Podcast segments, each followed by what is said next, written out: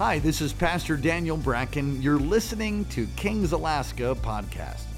I hope the word encourages you and you get a touch from God that brings transformation and equips you to experience life with people, power, and purpose. Thank you for joining us. Enjoy the word. First Kings and uh, find chapter 19. Very familiar passage of scripture.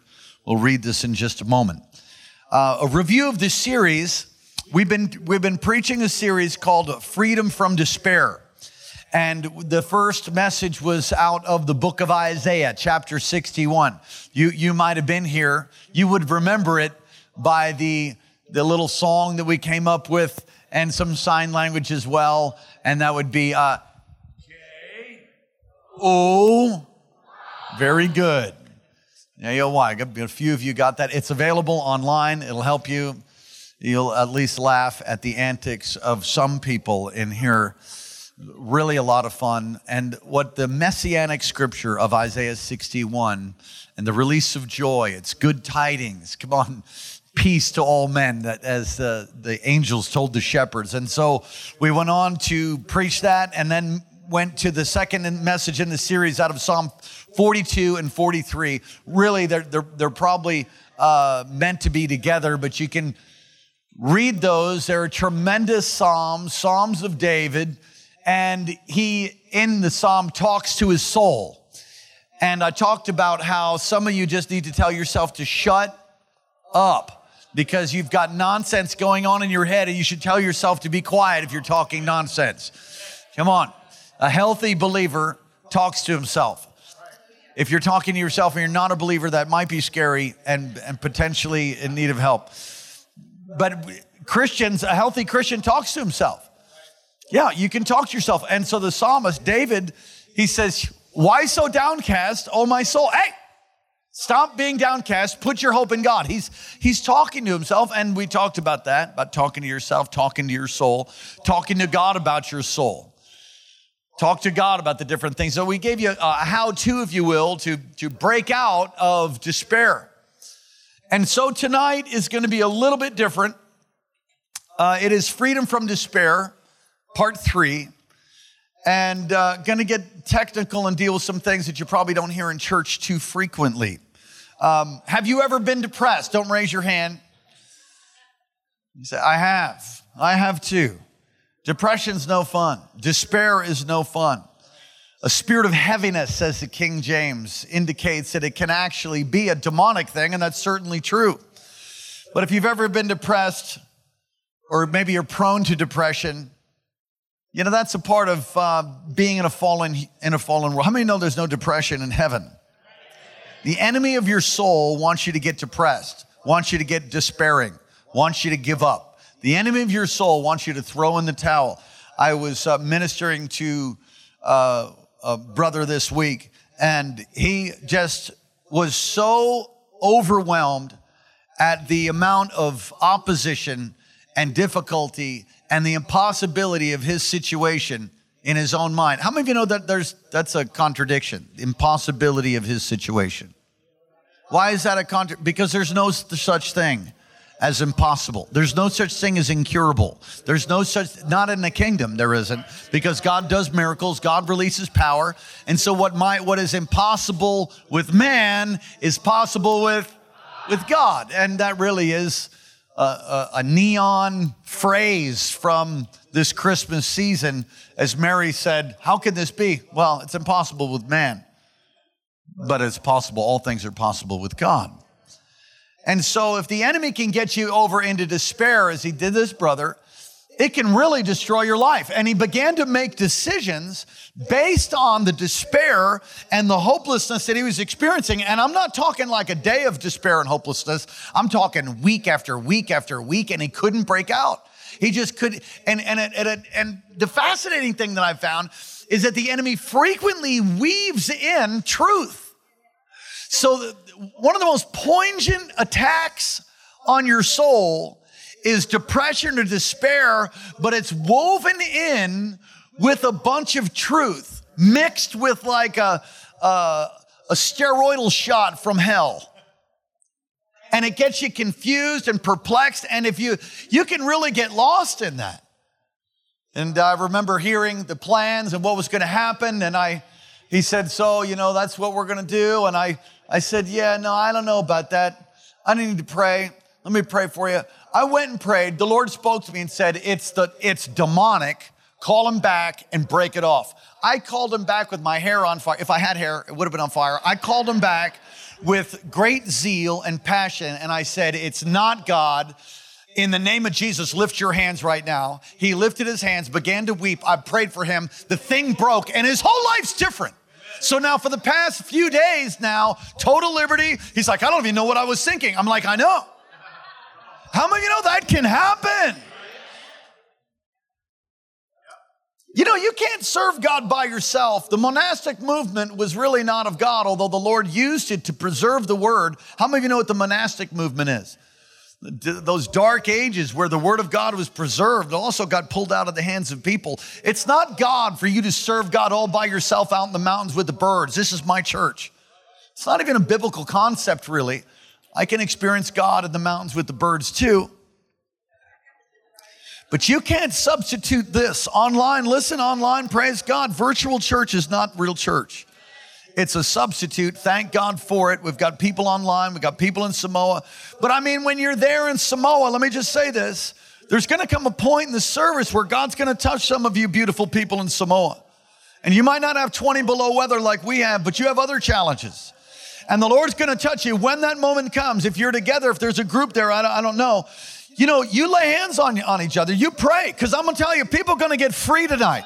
I said, people are gonna get free tonight. Don't just, don't just listen to something like, oh, that's nice, a little radio broadcast, oh, a little tape, and just turn it off. Don't turn it off. Follow through. Signs follow the preaching of the word. So, are you all there at First Kings 19? Starting in verse 3, it's the story of Elijah. Elijah was afraid and ran for his life.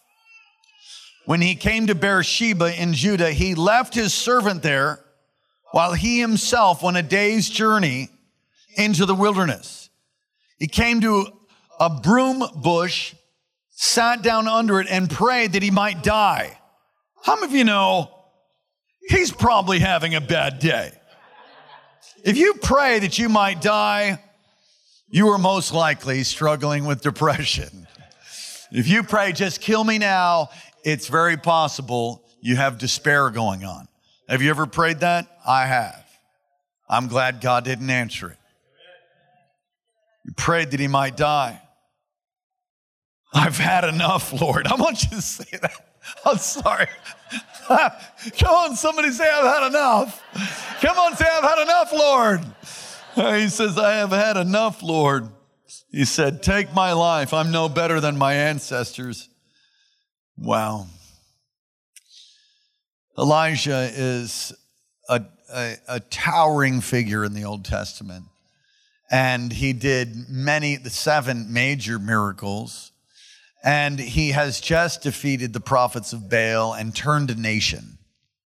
He's, he's basically turned a nation. He had a national revival by what he did. And there's some things that took place for him. And I think this could be part of the problem. See, I don't know. Pentecostals, I, I was talking to a brother today who's more Baptist. Uh, he's not a part of our stream. But Pentecostals have a, a stigma there, there's an opinion about many Pentecostal. Are we Pentecostal? Yeah, we're Pentecostal. Yeah, we are. But there's a stigma about Pentecostals and that, oh, that's just the devil. No, you pulled your card out, you swiped it until you ran it up to five grand. Now you have no money to pay your. That, that was you that partnered with the devil, but when the devil pulled. Flip Williams, was it Flip Williams? The devil made Flip Wilson. The devil made me do it. Yeah, the devil didn't make you do nothing, but but he can push you and dangle carrots, but you choose to do it. So there's there's sort of a, a sloppy church Pentecostal stigma, and I think it's largely because it's probably true. We'll just bind and loose when really you need to bind your own your own self. Somebody said, I'm Pentecostal. I, I, believe there's, I don't believe there's a devil behind every bush. There's at least 17. But it could be if you look at if you look at this and then study with some modern uh, psychology and understanding. Now, please don't hear me wrong. I'm not against psychology. I'm all for biblical psychology, but the Bible's going to take first place. So I'm not going to try to dismiss. There's people that try to dismiss God's word through their experience. No, your experience needs to line up with God's word. So, but it's just interesting when they have archaeological finds that then line up with science, but I'm never going to line myself up with science against God's word. Does that make sense? So, biblical psychology and biblical counseling using uh, psychological principles can be, can be, it can be powerful. And so, when you look at the life of, of Elijah and all that he did, and now instead of like, I mean, here, come on, he's, t- he's trash talking all the prophets of Baal. What's the matter, guys? Huh? Is Baal sleeping? Why don't you yell a little louder? I mean, this guy's got it going on bold fire, zeal, and he just delivers a nation. What happened? One girl with makeup by the name of Jezebel says, I'm gonna kill you, and he runs, he's afraid. What? Why would you be afraid of a girl with makeup? I can list a couple of reasons, but why would you be afraid, Elijah? You just, just delivered a nation. I gotta, I gotta share this. It, my, listen, I, I sing random songs from the 70s, and I have certain things that pop into my mind that might be the Holy Spirit. the Raging Cajun, what's his name? Uh, Jesse Duplantis. Jesse Duplantis was talking about how he would be in airports and he would have women come on to him in the airport. And so he developed a technique, and it was a powerful technique. And so what he would do if a woman came onto him at an airport, you know, there she is. Are you Jesse? Mm. Just come over and slink on over. He would say, whore, whore in Babylon, whore in Babylon. And she'd like, ah! She'd run off and he would be safe. Well, that's not what Elijah does. He doesn't, he doesn't yell whore in Babylon. He's afraid. Why is that? Why would he be afraid? Some of you guys ought to deploy that on the job. That might help you. Just don't tell them you come to this church. Amen.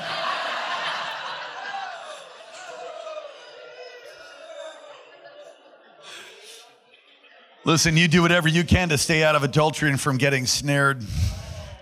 That's what I say. And uh, what if you offend a few people? At least you're still married. You mature and grow up and you can repent. Amen. Praise God. The, the, the, the, the issue, I think, possibly, is that Elijah had some biological and emotional challenges going on. What do you mean? Um, He's exhausted. I'm just telling you, when I'm tired, my wife knows, and I don't know, as I've matured, I'm still maturing, I'm still growing up. Anybody else? As I've matured, I when I get really tired, I, I get like flu-like symptoms. I think that might be a gift from the Lord, because you don't want to hear any counseling I have for you when I'm tired. Because I'd be like, get a grip, take your hands, your bootstraps, and pull yourself up, get back to work. Okay? You know, that's not what we need here. We, how many of you know we need compassion sometimes? When I'm tired, I, I, I have a tendency to, to make errors.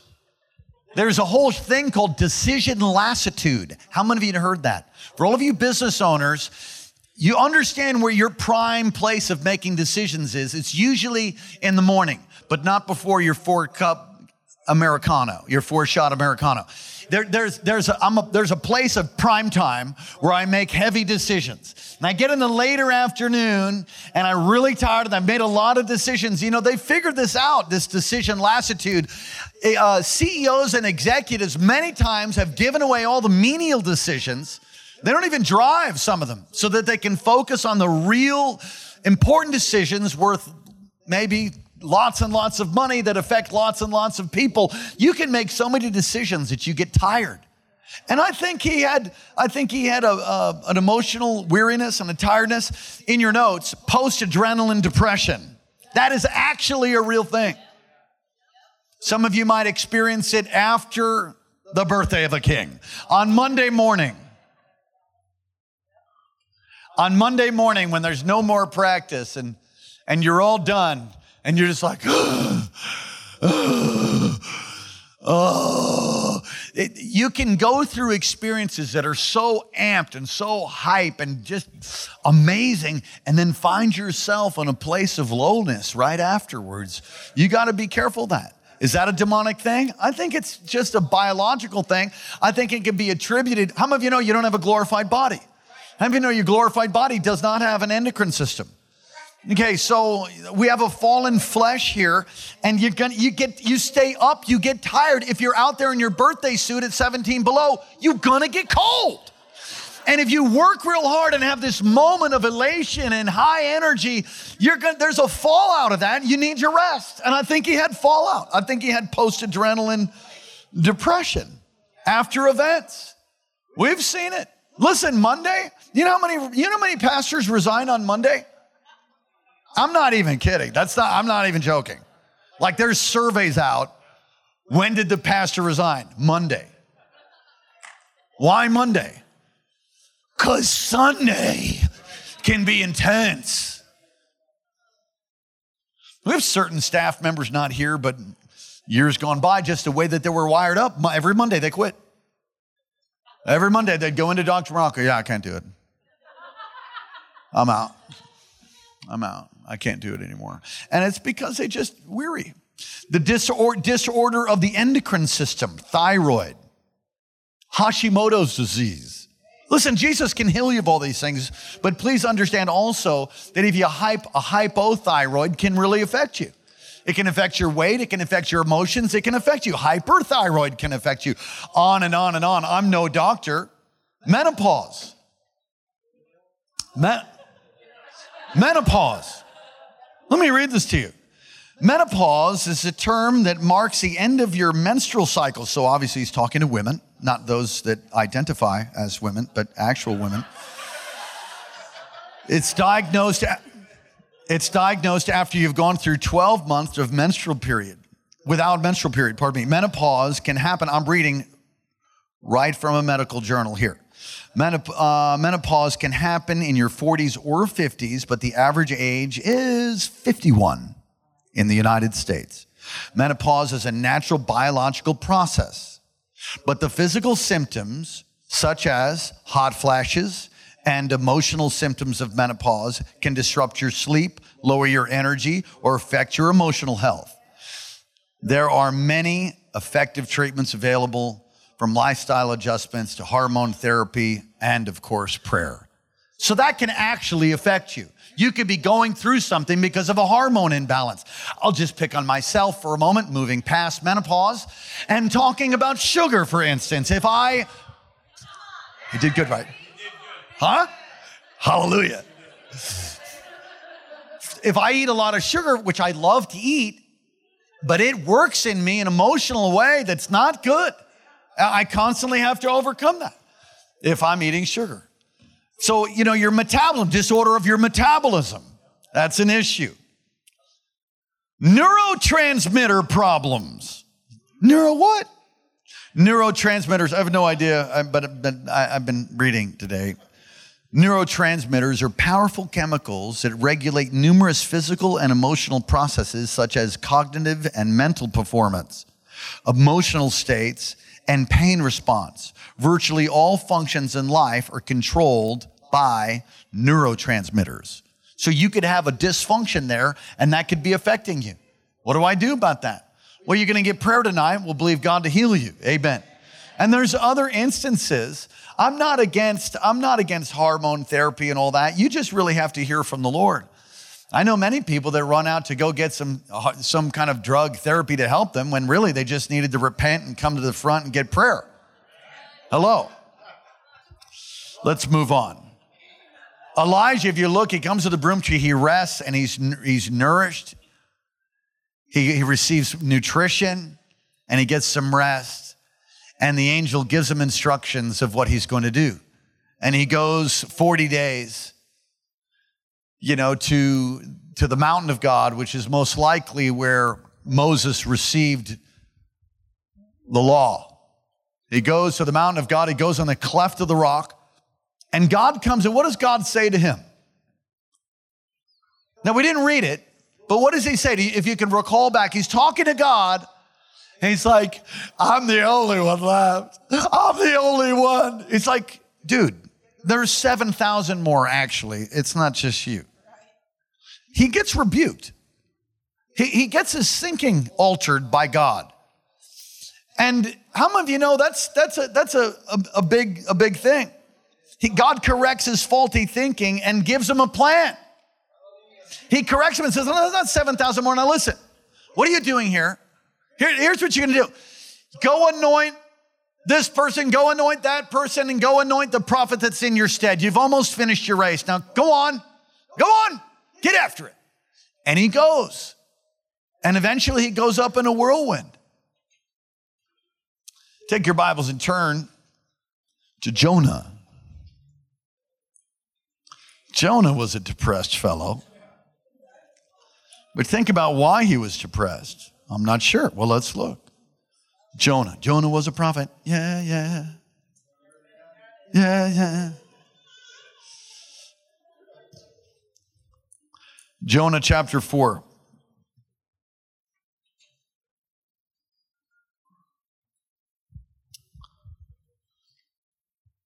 Verse 1. But to Jonah, this seemed very, I'll fill it in, give you context, but Jonah chapter 4 and verse 1. But to Jonah, this seemed very wrong, and he became angry.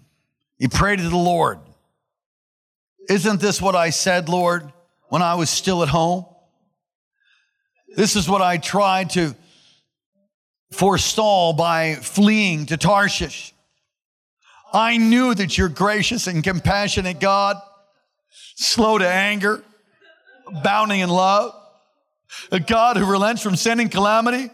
Now, Lord, take my life. He's lost his mind. No, you thought it was just you or your your your your other one, your your, your significant other. No, there's people. Come on, these are people in Scripture. Great prophets here, cracked, lost it. Take my life. It's better for me to die than to live. But the Lord replied, Is it right for you to be angry? I mean, he straight rebukes him. Jonah had gone out and sat down at a place east of the city. There he made, a, made him a shelter, sat in its shade, and waited to see what would happen to the city. then the Lord God provided a leafy plant I'm sorry, this is so funny to me. I love this story right here. Provided a leafy plant and he made it grow up over Jonah and gave him shade. So supernaturally, this thing's like, come on, it's not like five weeks later he has shade. He's lying there, thing comes up and provides him shade. For his head, to ease his discomfort, what a loving God. And Noah was very happy about the plant. But at dawn, the next day, God provided a worm which chewed the plant that it withered. Verse 8 When the sun rose, God provided scorching east wind.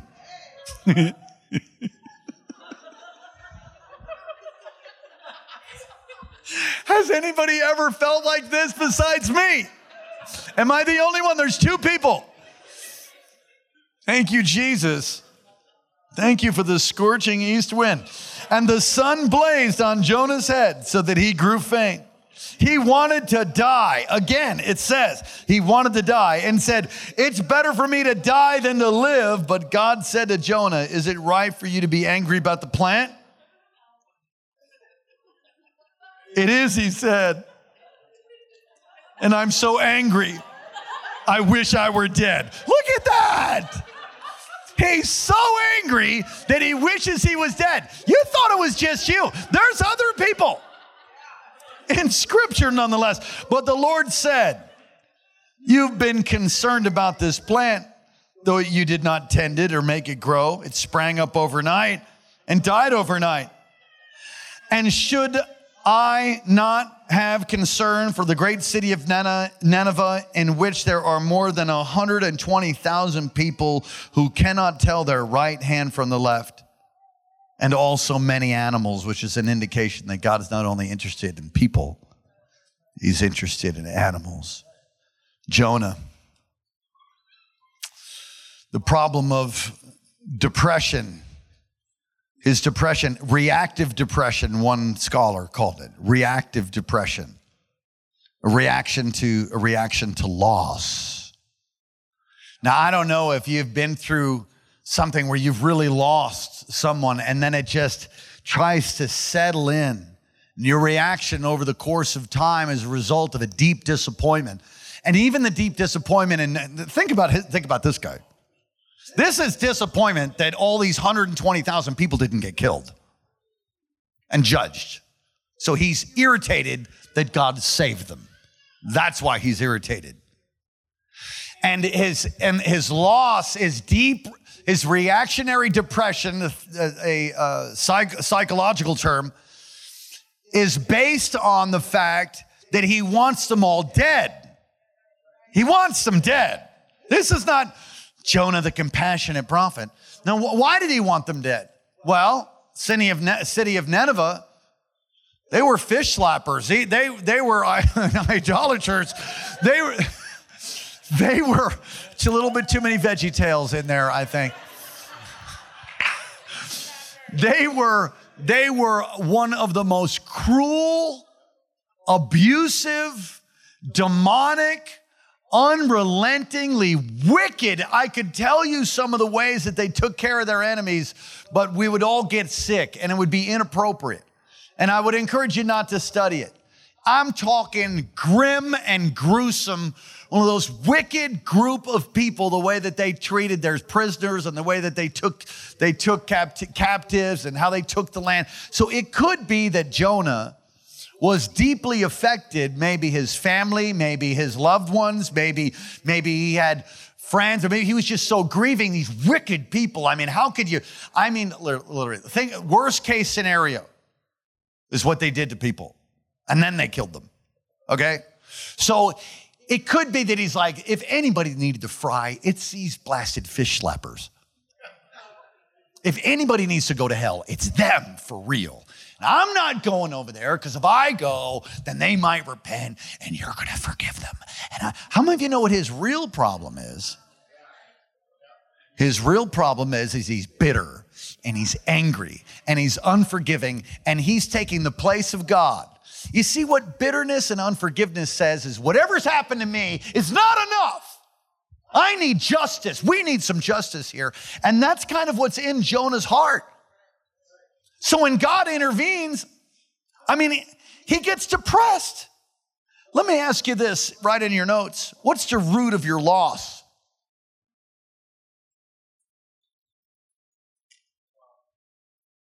Now, I pause for a moment. Think about if you take a look and you try to ask the Holy Spirit to give you a, a God's eye view, know, bird's eye view, this is much higher than that. It's a God's eye view a view of your life. Ask Him to give you awareness, revelation.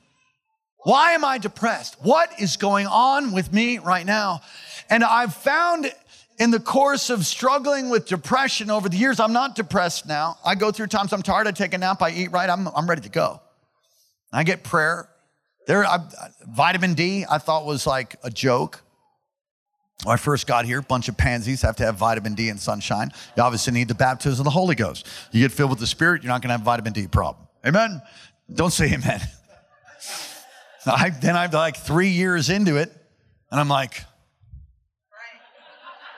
what is wrong with me?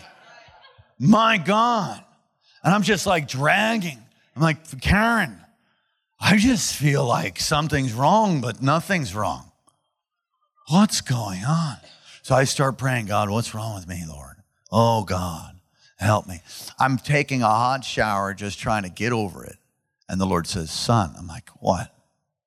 He's like, You have a vitamin D shortage. I'm like, I remember I came out, I told Pastor Karen, we went right to um, Toys R Us or wherever it is, Health Foods, and and we got and we got just paying, making sure you guys are paying attention. We got some of that liquid sunshine. We all lined up and did shots with that stuff, and then I swear it was like I got saved, born again, spirit filled, and had revival. Like, Yes! About three days later, I mean, I just had an encounter with God. It was vitamin D. Some of you are like, so that's what my problem is. Very possibly, yes. But it could also be connected to loss. I was talking to a great woman of God today, and she was telling me that right at the holiday season, and I talked to you about this, about uh, setting you free from a cycle of captivity. Does anybody remember that? Because some of you are like in, in cycles, like certain times of the year, you hit this thing and you go into a depression, you go into a funk, you can't see your way out of it.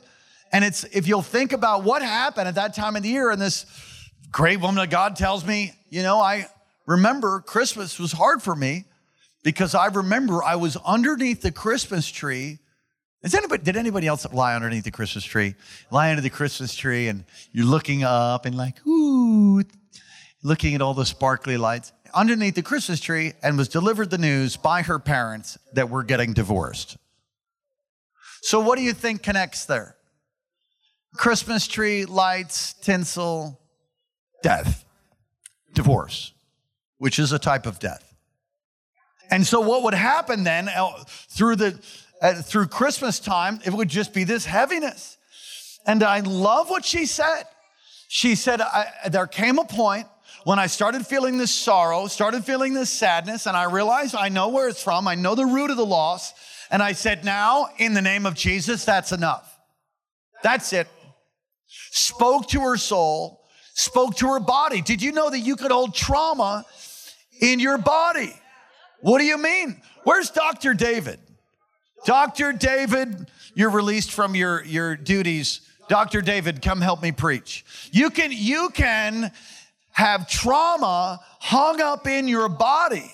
And literally, because you've gone through a car accident or gone through an emotional event, that you can hold it. Oh, I feel some stress. Am I right, doctor? Can you tell us a little bit about that? Right. So, so we see something called an emotional release. So people will have um, what you described uh, tragic events tied to it, and they will emotionally say that they can't do something. For instance, uh, someone hurts their shoulder and they say, "Oh, I can't work anymore," and then all of a sudden they start going down this this track of, "Well, I can't work. I can't send my kids to school. I'm going to lose the house. I'm going to lose my kids. My wife's going to divorce me," and then all of a sudden it goes down. So I see it in my business when that pain is removed the person and all of those emotions are instantly released. And when it's instantly released, all of that baggage that's on them is gone. And they'll, they'll start crying, they'll start laughing, they'll start and, and we see it here in the church too, when, when that, whatever that hindrance is that's finally removed, whatever that is that's holding you back, whatever it is, and, and it's taken away, and you finally have hope once again, you see people go through this emotional release where all of a sudden it wells up inside of them, and then it's like it's gone. And it's like this huge baggage on their life that's just instantly released. Absolutely. Thank you, doctor. Would you put your hands together for me? How many, you, how many know what I'm talking about? What is the root of your loss? Ask God. Just ask God right now. Now, maybe you don't. Ha- maybe you don't have any. Oh, I'm. I'm a pig. I might really. Okay.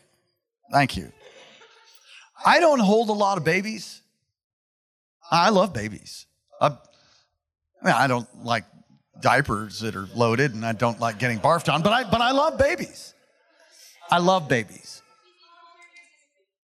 The reason I don't hold a lot of babies is because I lost two. And when I hold, they're still alive, but we're, we're, we're not reconciled yet. So when I, when I hold a baby, I don't mean in a dedication so much, but there's times when I've, I've held children and it just, it touches me in a place of loss. Now, I'm healed of that, but at the same time, it can bring a trigger. And you know, I, I, don't know if you're, if you're aware of this, and it's certainly not weird, and I'm not weird. And if I was, my wife would really help me. And the Lord would help me. I'm long away from weird. But the Lord, over the all of these years of being separated from two daughters, has would bring children to me. And they just come and and they just say things or they grab my finger. They do, it's like a supernatural thing that happens. And it's like a sign from the Lord just to comfort me and say, I've got your kids and I've got you and I'm working everything out after the counsel of my will. But there was a time where I couldn't even, I couldn't stand to hear a baby cry because it would hurt in my heart so bad. Does anybody know what I'm talking about? I'm picking on myself, but I'm doing that to give you an illustration so that you can look at your own life. Where is the place of loss that's triggering a depression or a heaviness? And, you know, what, what are you attached to? In Jonah's case, he's attached to God killing them. He wants to kill them. God doesn't want to kill them, He wants to save them. They all fasted, they all repent. They even made the animals fast. Go read it. Don't lie to yourself. Come on, someone say, don't lie to yourself. And Jonah was lying to himself, and God's correcting him. He corrects him. You change your thinking patterns. Everybody say, change your thinking patterns. There is um, neural paths of the way the mind works. And there's, there, there's things that can be etched in there of failure. And so you just repeat these failures, repeat these things over and over. Somebody said, You're brainwashed at that church. Heck yes. Needed a good brainwashing. I have the mind of Christ. One of the things, and I've told you this before, I, I stare at my wife. I look at her when she's sleeping. I, I look at her. I stare at her. Her face is etched, is etched in my mind, is etched in my heart. Men specifically, let me just tell you. You know who's on my, you know who's on my, uh, on my, my phone? This is when we got married. This is my bride. You know, the next picture when I open my phone is us taking communion together. Now, I've done different things. It, it allows for me to, uh, and I'm, I'm not struggling by any means, but it allows me to, to continue to just refresh and remind myself of what an amazing gift God gave me in you. Some of you, you look at pornography, you think it's just exciting your emotions, exciting you physiologically. No, that's etching and grooving your mind, whether you be a man or a woman, and it etches this groove of, of really to the demonic that releases the same kind of uh, chemical uh, reaction in your body that some say drugs. They say pornography is a new drug. And there's people that are addicted to screens. I've counseled people that can't even be intimate together, children's church upstairs. Mostly. I've counseled people that can't even be intimate together because they stare, they, they're looking at screens all the time. And literally, well, each of them will have a screen. I'm that's all I'm gonna say. I mean, are you serious right now, Pastor? It's an epidemic. So you got to fight that. You got to change the way that you're thinking. You have to think differently. Somebody say think differently. I remember I remember Dr. Moronco correcting me. I was so frustrated. It was probably 10 years ago. We were trying to move forward on some things and we, uh, we were just blocked. And I started perceiving the blockage as something that was created by man instead of that which is actually the Lord was ordaining. I started losing my perspective a little bit. I'll never forget what he said Pastor Daniel, you're not thinking right. Now, he's been my pastor for, gosh, going on 30 years, okay? There's no one that knows me better except my wife. But Dr. Moronco is my spiritual father. And I've listened to him. I'm a 30 second counsel guy. 30 seconds, all I need. Tell me what's the Lord saying. Boom, I take it, I go, I apply it, and, and I get victory. Been doing that for years. So when my pastor tells me, you're not thinking right, I just go, okay.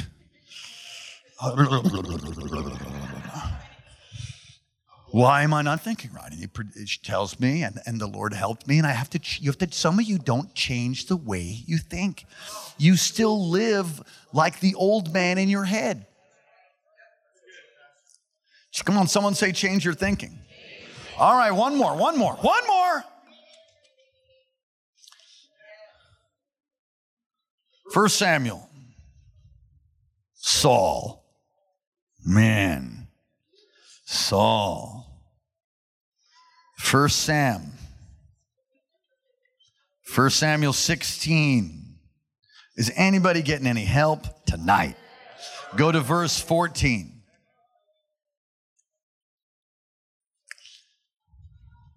Well, you just need to pray in tongues. Listen, I'm all for praying in tongues, but then when you're praying in tongues, let God show you what's going on with you and then change. And then take some corrective action. Get some accountability. Learn the word. Stop thinking stupid thoughts. Change your behavior. Change your thinking, which changes your behavior. Get out of the groove that you're in and start making some new grooves. I've re. Come on, some of you need to get a new groove. I've changed my, I've changed my mind. And you know, some of those things have taken a long time. And maybe that's maybe that's maybe that's me. I'm just thinking like, couldn't you have done that?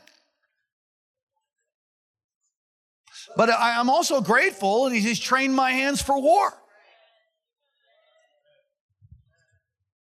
Listen, it's a lifetime walking with Jesus. You don't know how long your lifetime is, but you walk with him and talk with him and renew your mind and take action on the word. And don't just sit there and point to some devil or somebody else. Quit being a victim. Rise up and change your life. Change your life by the power of the Holy Ghost. You don't have to be in poverty anymore.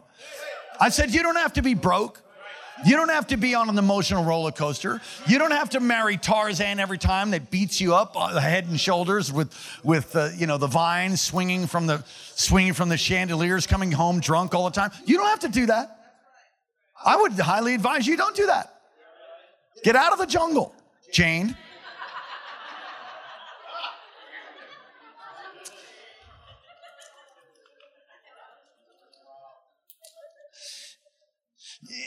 Many people have like a self fulfilling prophecy. See, in themselves, they see themselves as losers and worthy of nothing. And because they don't really know who they are in Christ, they'll come to church. Perhaps I see it in church, I see it outside of church. Outside of church normal. You think when you get into church, you get transformed, but that's not always the case. I've seen people 20 years in the church, they're just as dead as when they walked in. I've seen others that just were like, man, I am going after God. I'm going after them. And they aggressively change their lives and they pray. And I don't know all the reasons for that. And I'm, I'm not going to judge the eternal judgment over somebody. We just pray for people. And God knows I was a hard headed, stiff necked. It's like some of you. I was. I was very hard headed. It was kind of the way my personality is. I don't know why that is, but you know what else is good? Couldn't turn me now. You'd have to shoot me first. I ain't turning. I ain't turning back to the old thing. I'm going to go on full of fire, full of power, full of zeal. I'm going to, in Jesus' name, can help me walk hum- with humility and accountability. I'm going to pray. I'm going to re- get rebuked. I'm going to repent a lot. I'm going to keep doing the deal. I'm not going back to the hell that God brought me out of. No way. There's no way. There is nothing back there. All of my strongholds are in God. And if there are any that aren't, Lord, would you please show me which ones those are so I can change?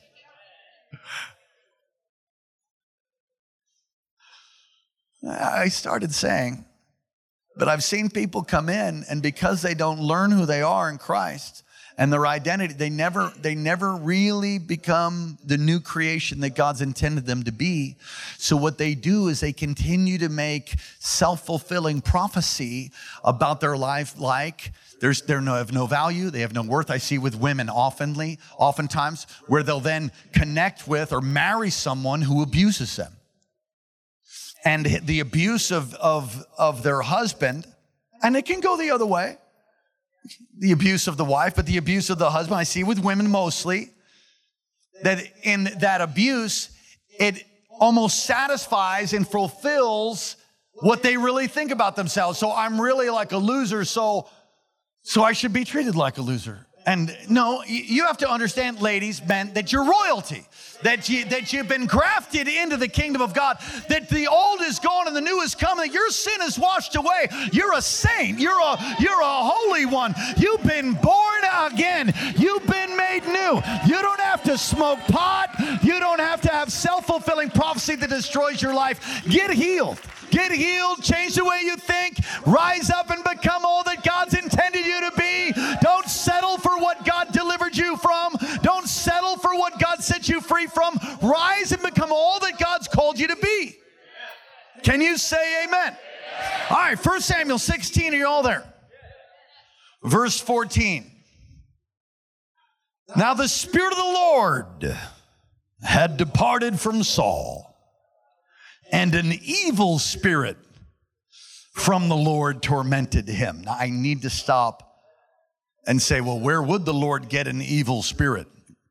Old Testament, I just want to say this very quickly, and move back into the message. Old Testament sees more of a sovereign view of the Lord, that all things came from him. But when you go to the New Testament, it's like you see demons and devils running like cockroaches, and you clearly see what Jesus is like.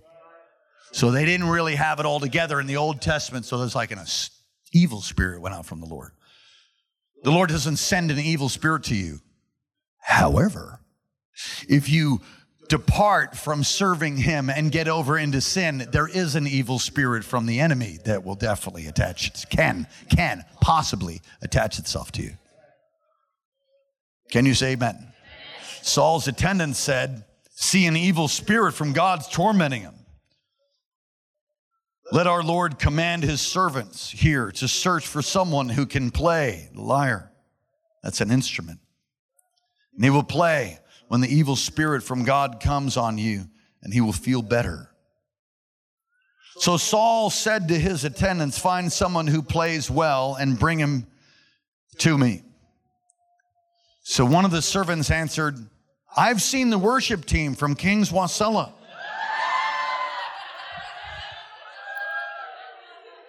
Playing with excellence, doing anything with excellence, will cause you to be elevated. Okay.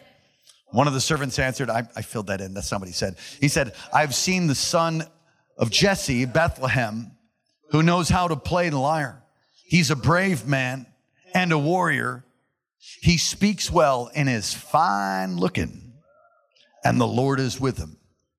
And Saul sent messengers to Jesse and said, Send me your son David who is with the sheep.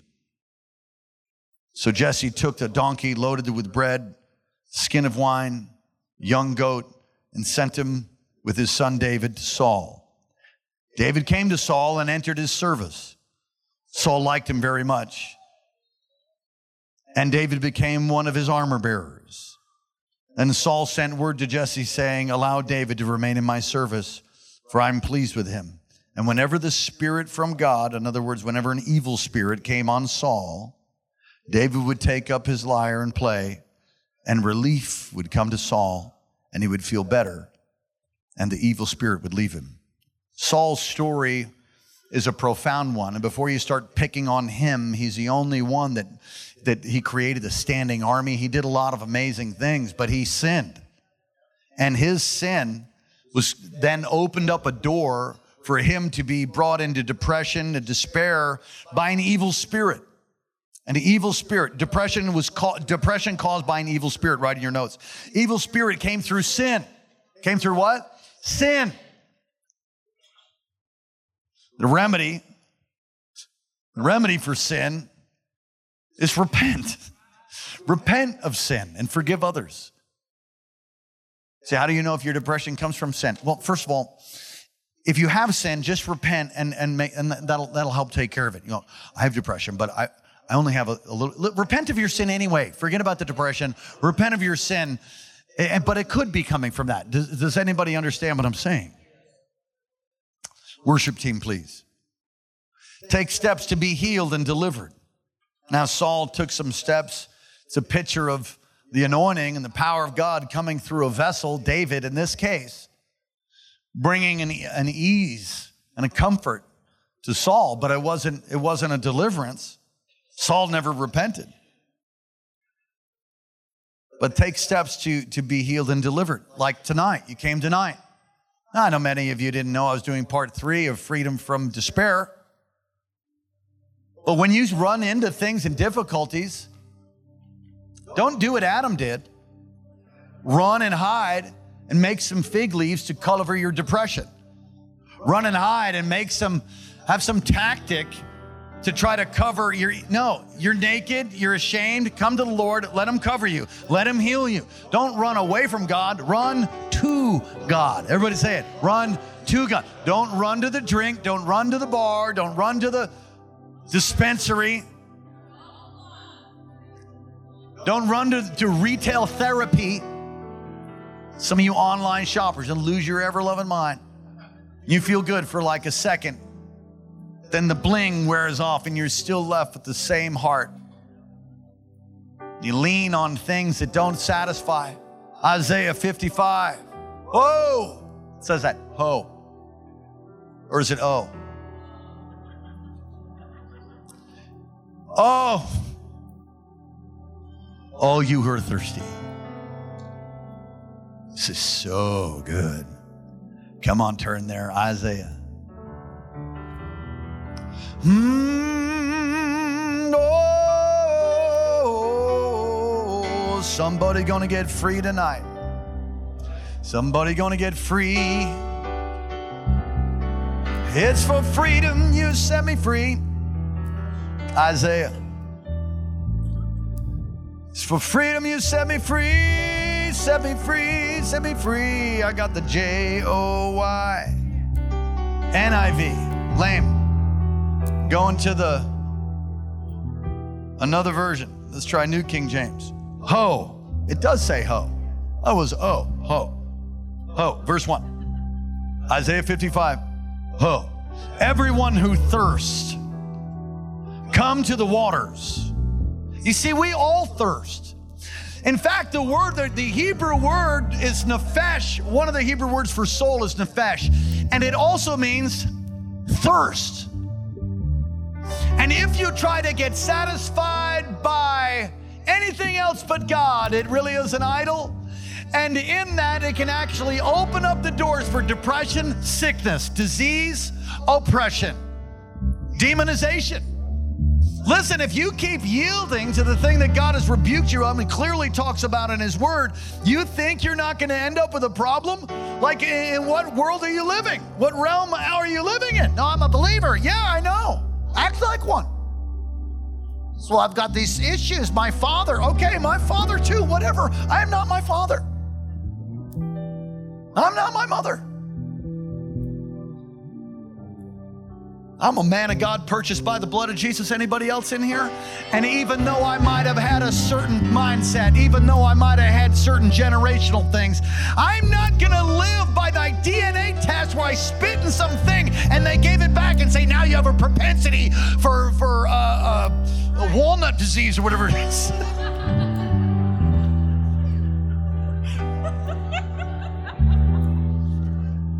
Prostate walnut, whatever. So that prostate, the prostate runs in your generation. I'm not running into my generational life. Prostate. No, you know, that's how it is. That's how it is, bro. That's how it is, you know. It is what it is. Yeah, not in my world. It is what it is. I, I, I'm subject to the rule of God. The greater one lives on the inside of me. Depression, anxiety, fear. No, no, no, no, no. No, no. Uh uh-uh, uh. Can't play. I ain't playing. Not today, Satan.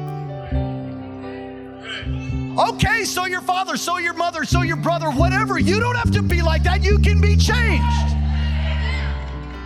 Long line of divorce. Not my family. I'll never be divorced. That, that curse ended. It's under the blood. Say it's under the blood. Lift your hands to Jesus. Lift your hands to Him. Begin to declare the glory of God over your life. Begin to declare the promises of God over your life. Don't rehearse your failure. Don't rehearse what's going on in your mom or your dad or your brother or your sister. You are not them. You have been purchased. You have been redeemed. But Ask God to show you a place of loss, maybe that's connected to your depression. Oh, I know maybe you're not depressed tonight, but you go and teach this and preach this to somebody else. Come on, the Lord's able to help you. He's an ever present help in time of trouble. Come on, lift your hands and talk to God. Pray in the Spirit. I will tell you, I pray in the Spirit a lot. And when I pray in the Spirit, He shows things to me, He reveals things to me. And then I can repent or take steps and action to change things. Come on, lift your voice tonight in Samoa. Lift your voice online. Depression, you must go. Heaviness, you must go. Fear, loss, we command you to go. Isaiah, come to the waters. You who have no money, come and buy and eat. Yes, come buy wine and milk without money, without price. Why do you spend money on what is not bread? In other words, why do you do things that don't really bring the result? Wages on what does not satisfy. Listen to me carefully, says Isaiah 55 and verse 2b. Listen carefully to me and eat what is good, and let your soul delight itself in abundance. Incline your ear, come to me, hear, and your soul shall live. Live the Greek word for live is zoe. It means real life. It doesn't mean just exist. It means life and life to the full. That is God's plan. That is God's intention, not for you to be on a roller coaster, up one day, down the next. God knows what's going to wake up in the morning. Your family's like, oh my gosh, oh my gosh, here comes dad. Oh my gosh. Whew, he's okay today. Woo! How many of you know that's a trauma way to live? Come down, you're happy or angry, ready to hurt someone and freak out, coming home from work. That, that's not how your family should live. That, that's not God. You know what? In the news, in the new year, I'm going to preach on being filled with the Spirit and a part of your family and what that looks like a, a spirit filled family, a, a family that's full of the Holy Ghost, and what that looks like day in, day out, Monday, Tuesday, Wednesday, Thursday, Friday, Saturday. Gonna help you. Got a new series, started working on it today. Why? Because it's not taught. And, and the Lord has given us some, some nuggets on how to, to live this amazing life. As I bring this to a close,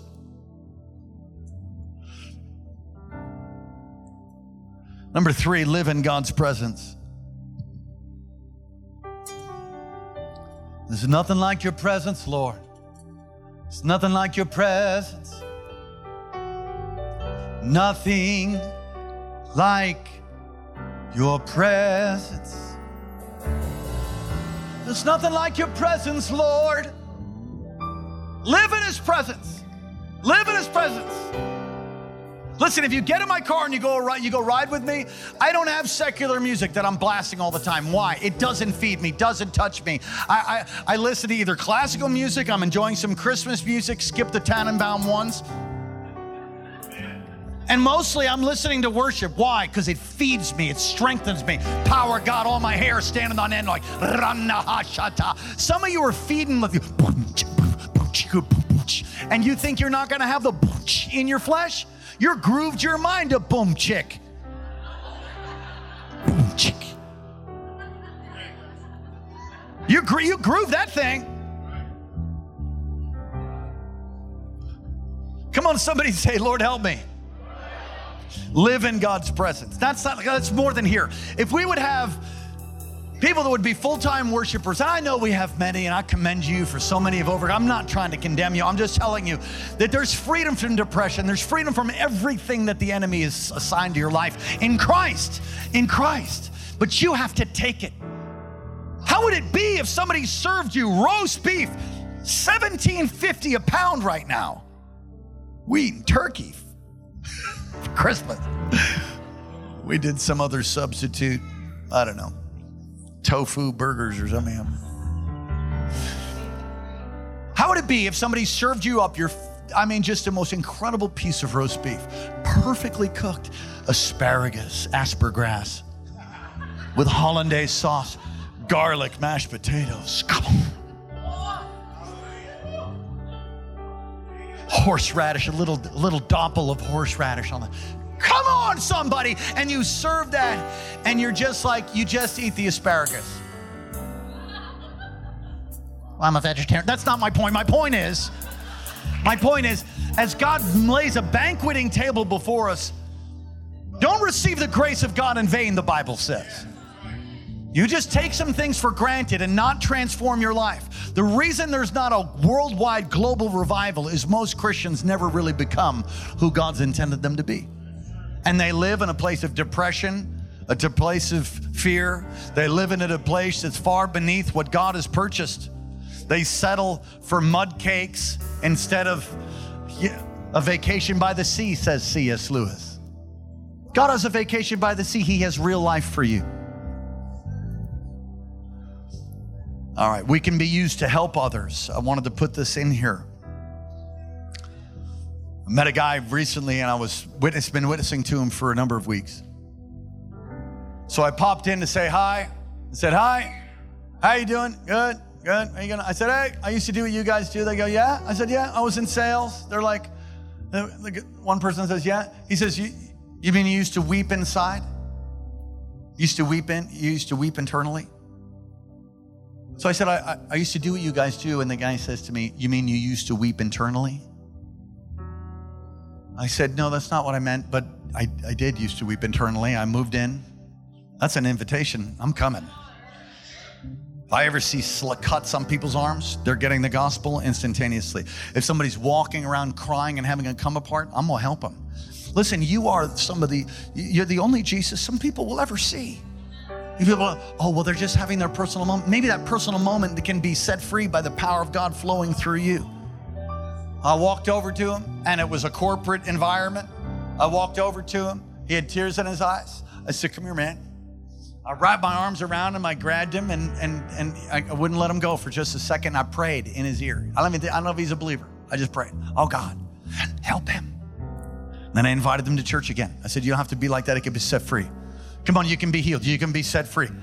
God desires to use us to help others. Write in the notes. God desires to use us to help others. Say it again. God desires. Ask God for compassion. My gosh, I I, I need that. I, I, Lord, to give me compassion. I sometimes don't have that. Well, you deserve it. I keep myself from thinking those things, but I don't have I don't have the compassion of God all the time. Especially if I'm tired. Ask God for compassion. As the temperature in the room reaches 100. Number 3 as we close, listen effectively. Listen to people. Listen to what they say. Try to help them listen. I could have just rolled over. You mean weep internally? you mean weep internally? Yeah. That's not a normal joke. I caught it. And I went, up. I'm stepping into the weep eternally. Weep eternally. That would be horrible. That's hell, I guess. Weep internally was an invitation. Believe with them that God will give revelation and bring healing. Well, I hope you were encouraged by God's word. Thank you again for listening to King's Alaska podcast. God bless you. For more great content, go to kcalaska.com and may God's face shine upon you and give you peace.